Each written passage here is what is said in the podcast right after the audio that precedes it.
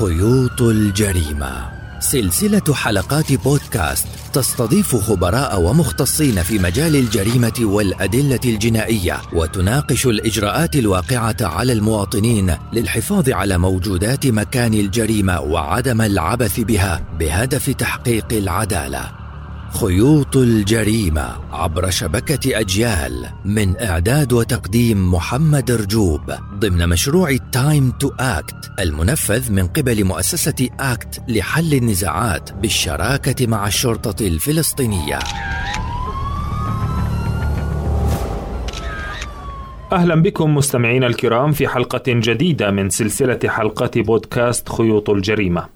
الطب الشرعي هو حلقة الوصل بين الطب والقانون لكونه يعنى بدراسة العلاقة القريبة أو البعيدة التي يمكن أن توجد ما بين الوقائع الطبية والنصوص القانونية.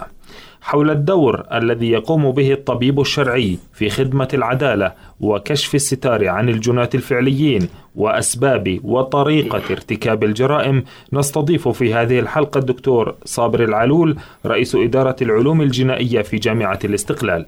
مرحبا بك دكتور يعطيك العافية. يعطيك العافية. أهلا وسهلا فيك. الطب الجنائي أو الطب الشرعي أو الطب العدلي مصطلحات بنفس المعنى. ما هو الطب الشرعي؟ إيه، بالبداية يعني إحنا يوم نحكي عن الطب الشرعي هو الجزء الأساسي في الكشف عن الحقيقة. والجزء الأساسي في الوصول إلى المحاكمة العادلة والمحافظة على حقوق إيه، الإنسان. لابد أن ننوه قبل كل شيء أنه قسم العلوم الجنائية في جامعة الاستقلال اللي هو تحت مظلة آه، القائد العام فخامة السيد الرئيس آه، محمود عباس أبو مازن. آه، وأهمية هذا القسم آه، وأهمية هذه آه، إدارة المختبرات التابعة لجامعة الاستقلال من حيث التعليم والتدريب والوصول وعملية التميز في خروج وتأهيل ضباط مميزين من ناحية علمية ومن ناحية نظرية وعلى أن يكونوا أعضاء فريق في مسرح الجريمة في الأدلة الجنائية والتصوير الجنائي والطب الشرعي فلا بد أن أتحدث عن موضوع اللي هو الطبيب الشرعي في اللي هو أحد أعضاء الفريق الفني في مسرح الجريمة. فالطبيب الشرعي أولا هو يكلف من حسب القانون الإجراءات الجزائية الفلسطينية سنة 2001 حسب نص المادة 64 اللي هو من قبل وكيل النيابة العامة.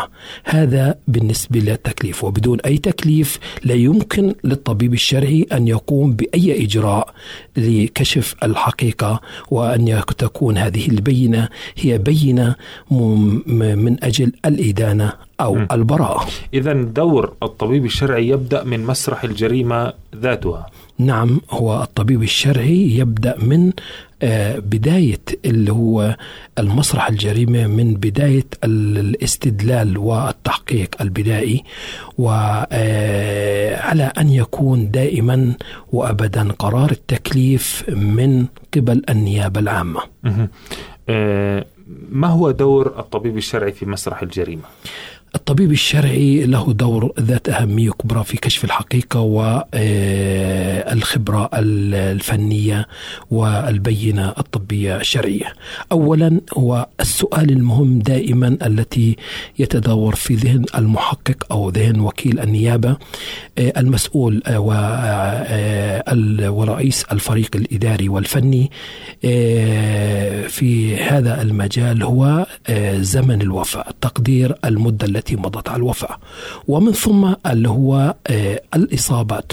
وظروف الوفاة من حيث الإصابات وليس من حيث ظروف الوفاة من ناحية كقضية لا كإصابة. هل هذه الإصابة هي إصابة جنائية؟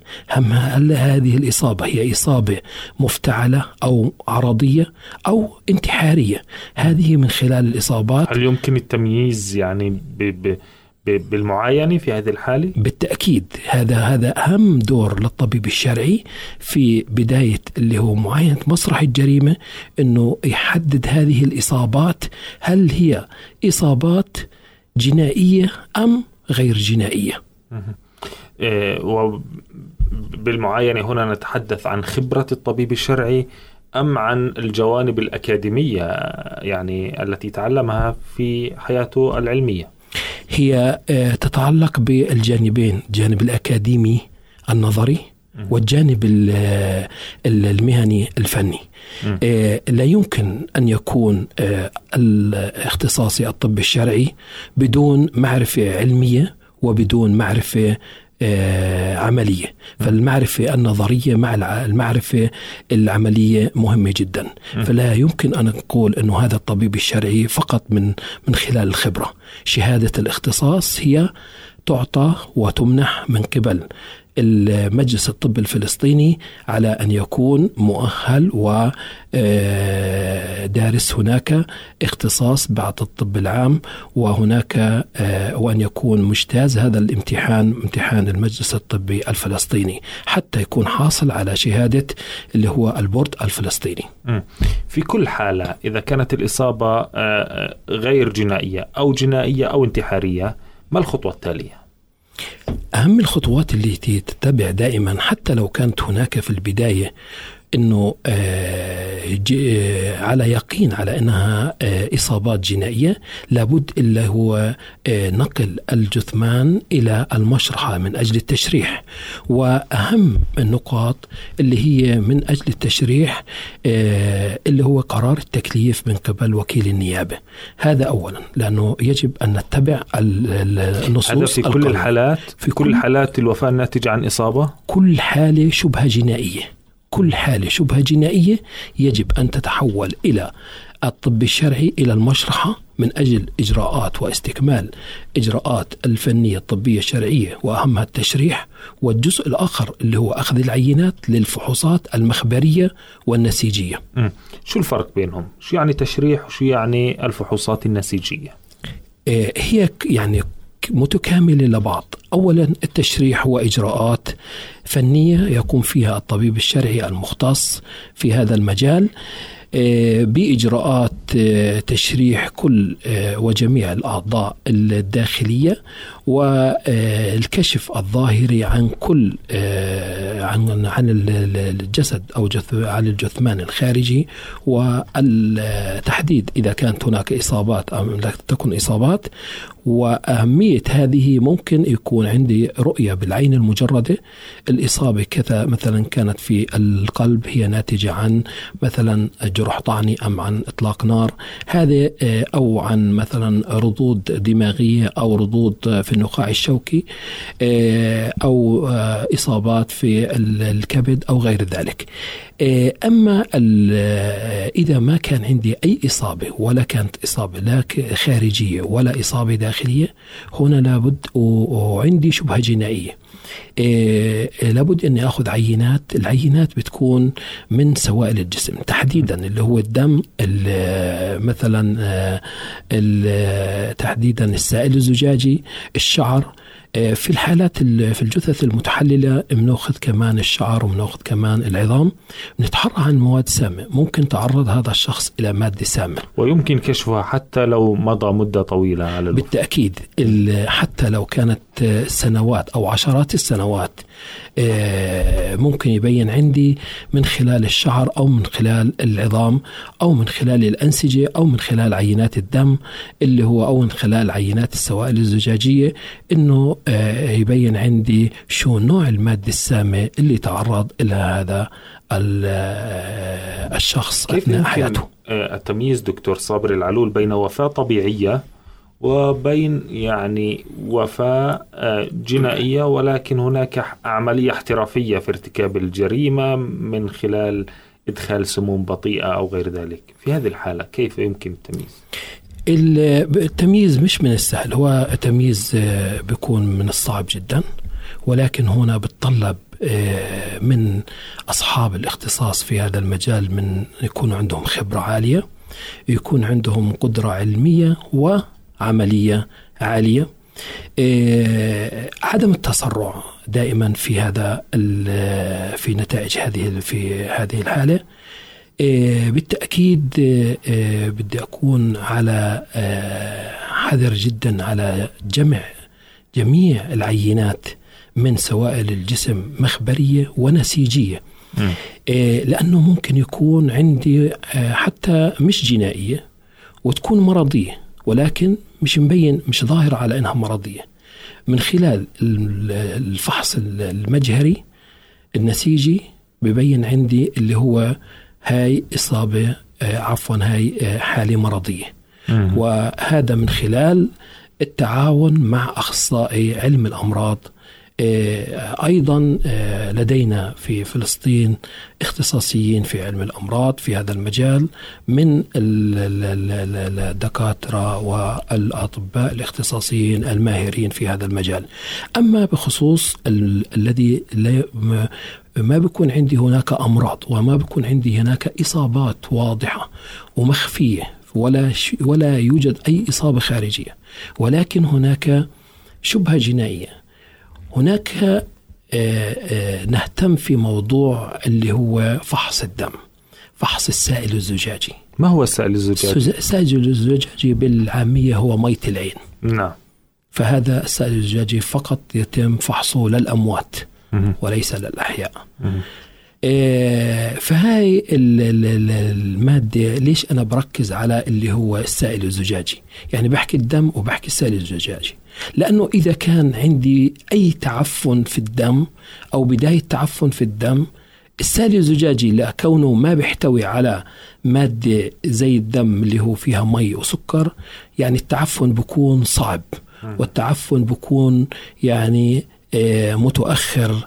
نوعا ما فبتعطيني آه، النتيجة من خلال السائل الزجاجي آه، نتيجة أدق وأفضل من عينة الدم وضعية ارتكاب الجريمة والأداة المستخدمة آه، هل يمكن تحديدهما بالطب الشرعي؟ بالتأكيد يعني هذا هو اختصاص الطب الشرعي هو أن تعرف وأن أن تبين من ناحية اللي هو الأداة هل تتفق مع هاي الإصابة أم لا؟ يعني آه، هذا الجرح هل هو ناتج عن هاي الأداة مثلا السكين أو مثلا آه، عن هذا الموس من حافتين حادتين؟ ومن خلال زوايا الجروح تبين عندنا بالضبط ما هي الأداة. فهذه هي, هي عمل الطبيب الشرعي. هذا هو ضمن اختصاصيات الطبيب الشرعي المختص. ما علاقة كل ما تحدثنا فيه دكتور بتكييف القضية الجنائية.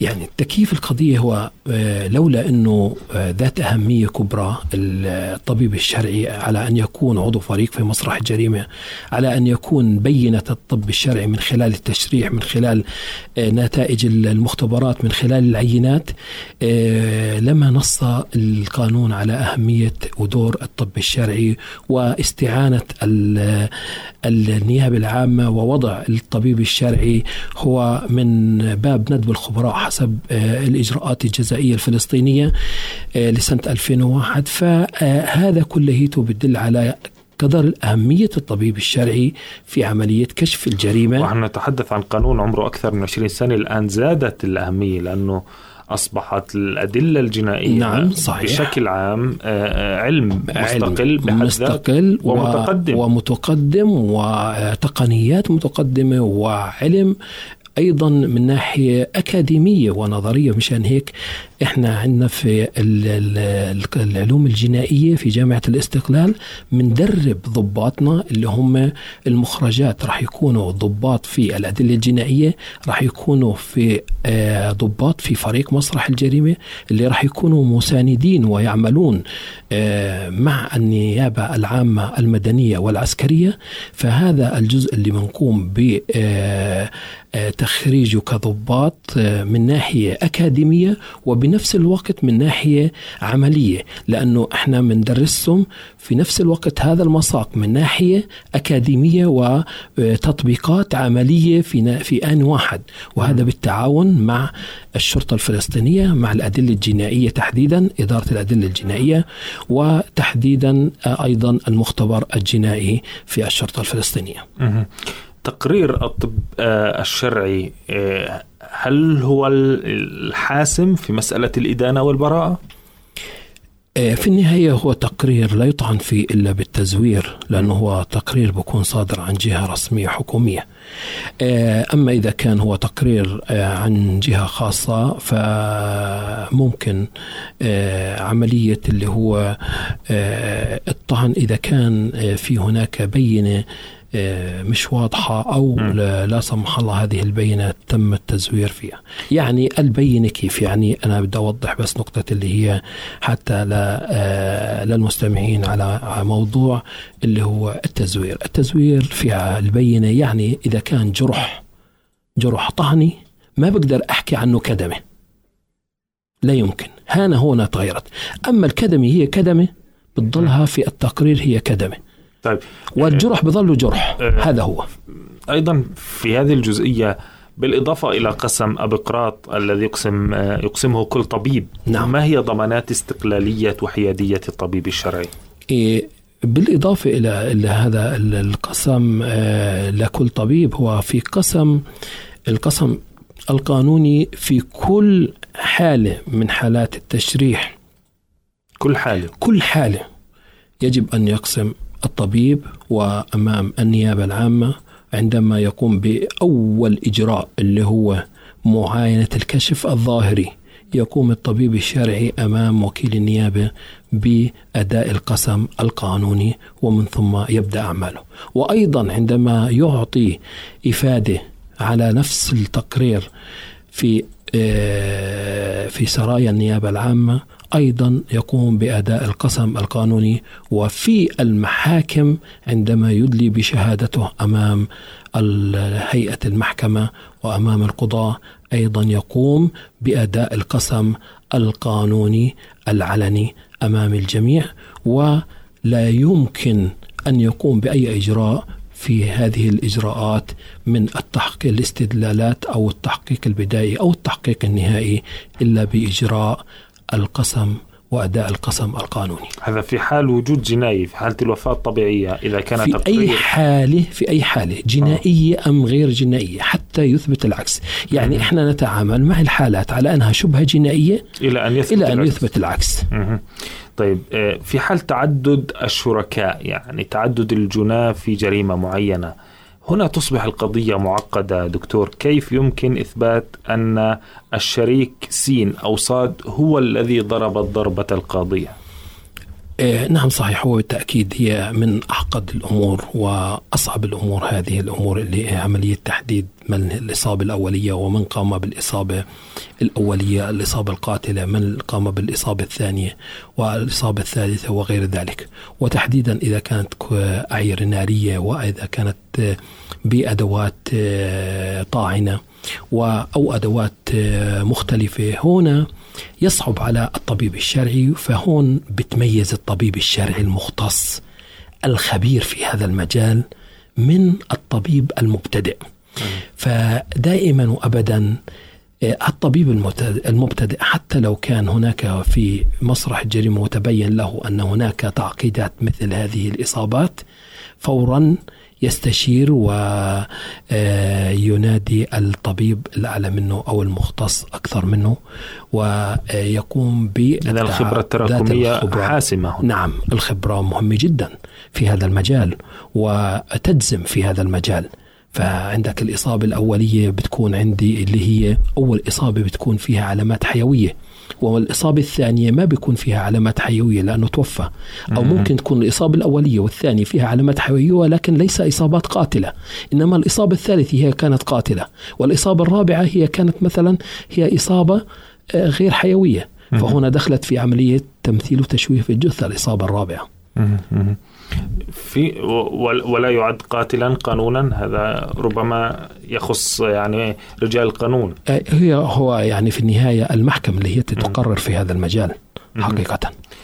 إيه، فيما يتعلق بمدى الضرر الذي يلحق بشخص سواء توفي لاحقا أو لم يتوفى أو في تحديد إنه سبب الوفاة اللاحق للإصابة ربما بعدة أيام أو أسابيع هو الذي أدى إلى الوفاة هل هذا اختصاص الطب الشرعي أم الطب العادي؟ لا الطب الشرعي بالتأكيد لأنه ما دام هناك في عندي إصابة أنه هناك حالة شبهه جنائية هناك حالة طبية قضائية مجرد إنها تكون حالة طبية قضائية يعني مجرد اللي هو الجهات القضائية استعانت في البينة الطبية فإذا الحالة طبية قضائية.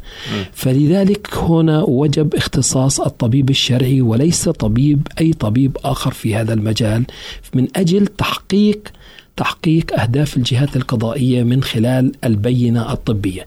فهنا ببين عندي اللي هو هاي هذه الإصابة هل هي أدت هي كانت آه، آه، أدت إلى الوفاة فيما بعد؟ كانت مضاعفة. لهي الإصابة؟ يعني هل آه، صار عنده مضاعفة نتيجة الإصابة اللي كانت ناتجة عن على سبيل المثال عن عيار ناري أو عن طعن وأدت إلى مضاعفة ومن ثم أدت إلى الوفاة ولا كانت الإصابة الأخرى؟ الإصابة ليس لها علاقة بسبب الوفاة.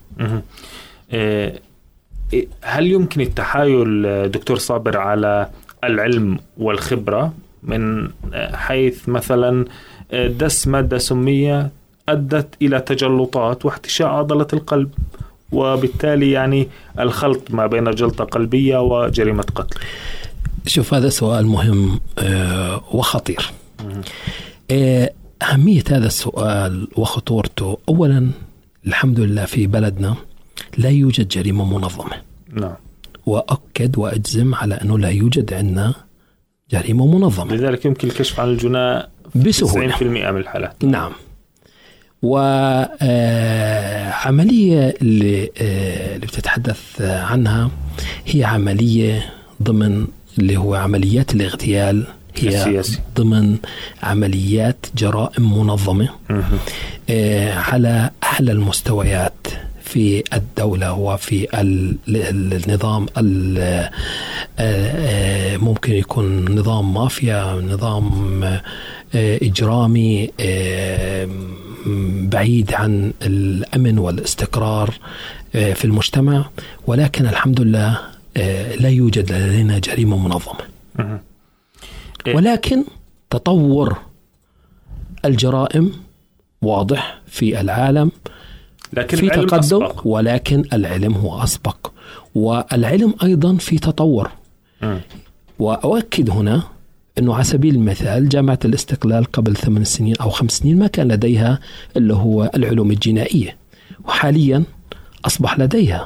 هو علم قائم بحد نعم علوم جنائية بتتحدث عن أدلة جنائية عن مسرح جريمة بتتحدث عن تصوير جنائي فريق فني كامل متكامل لا إظهار الحقيقة في مسرح الجريمة.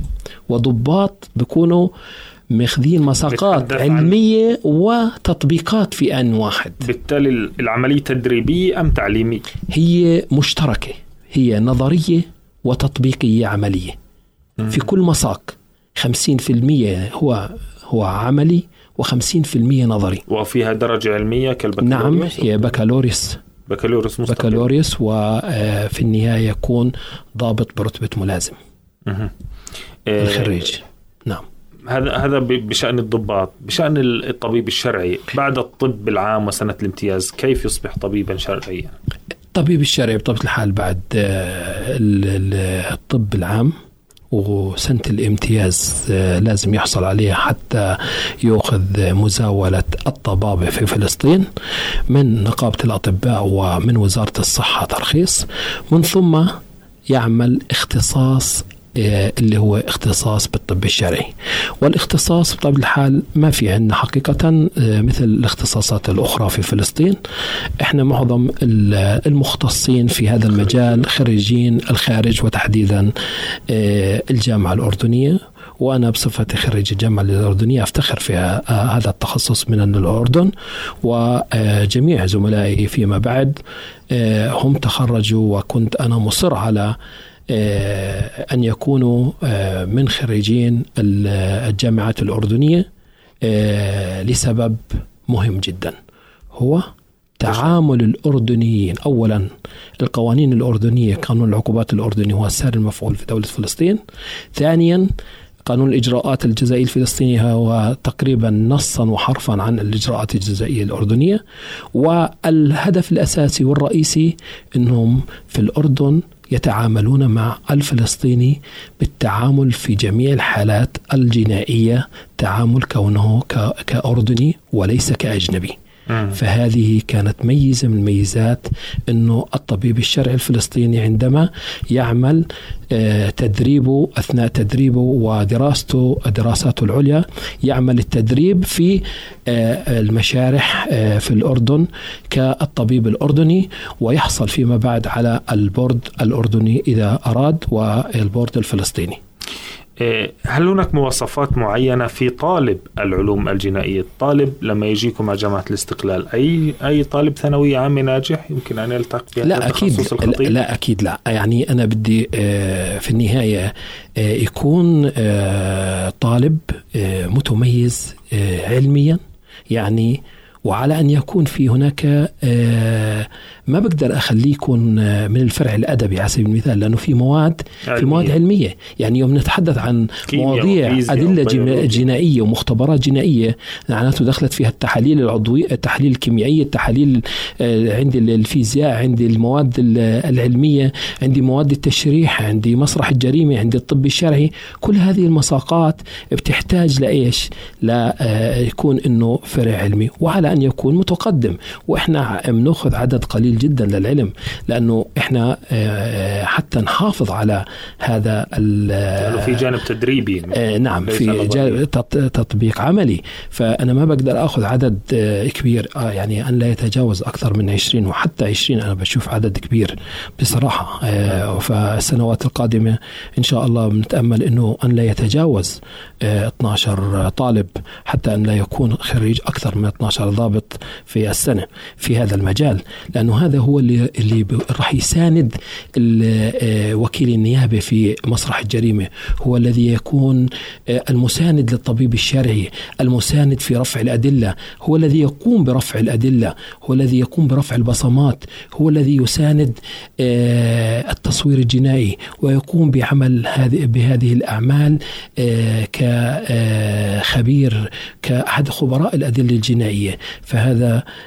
مخرجاتي بالنسبة للعلوم الجنائية هو عضو فريق في مسرح الجريمة ومساند أساسي للكشف للحقيقة والوصول إلى المحاكمة العادلة. أشكرك جزيلا دكتور صابر العلول في نهاية هذه الحلقة رئيس إدارة العلوم الجنائية في جامعة الاستقلال. شكرا جزيلا لك. شكرا لكم مستمعينا ومتابعينا. شكرا لكم. خيوط الجريمة. حلقات بودكاست متخصصة في طرق الكشف عن الجريمة والوقاية منها للوصول للحقيقة بما يؤدي لمعاقبة المجرمين. هذه الحلقات تأتيكم عبر شبكة أجيال الإذاعية ومنصاتها للبودكاست ضمن مشروع Time to Act المنفذ من قبل مؤسسة ACT لحل النزاعات بالشراكة مع الشرطة الفلسطينية.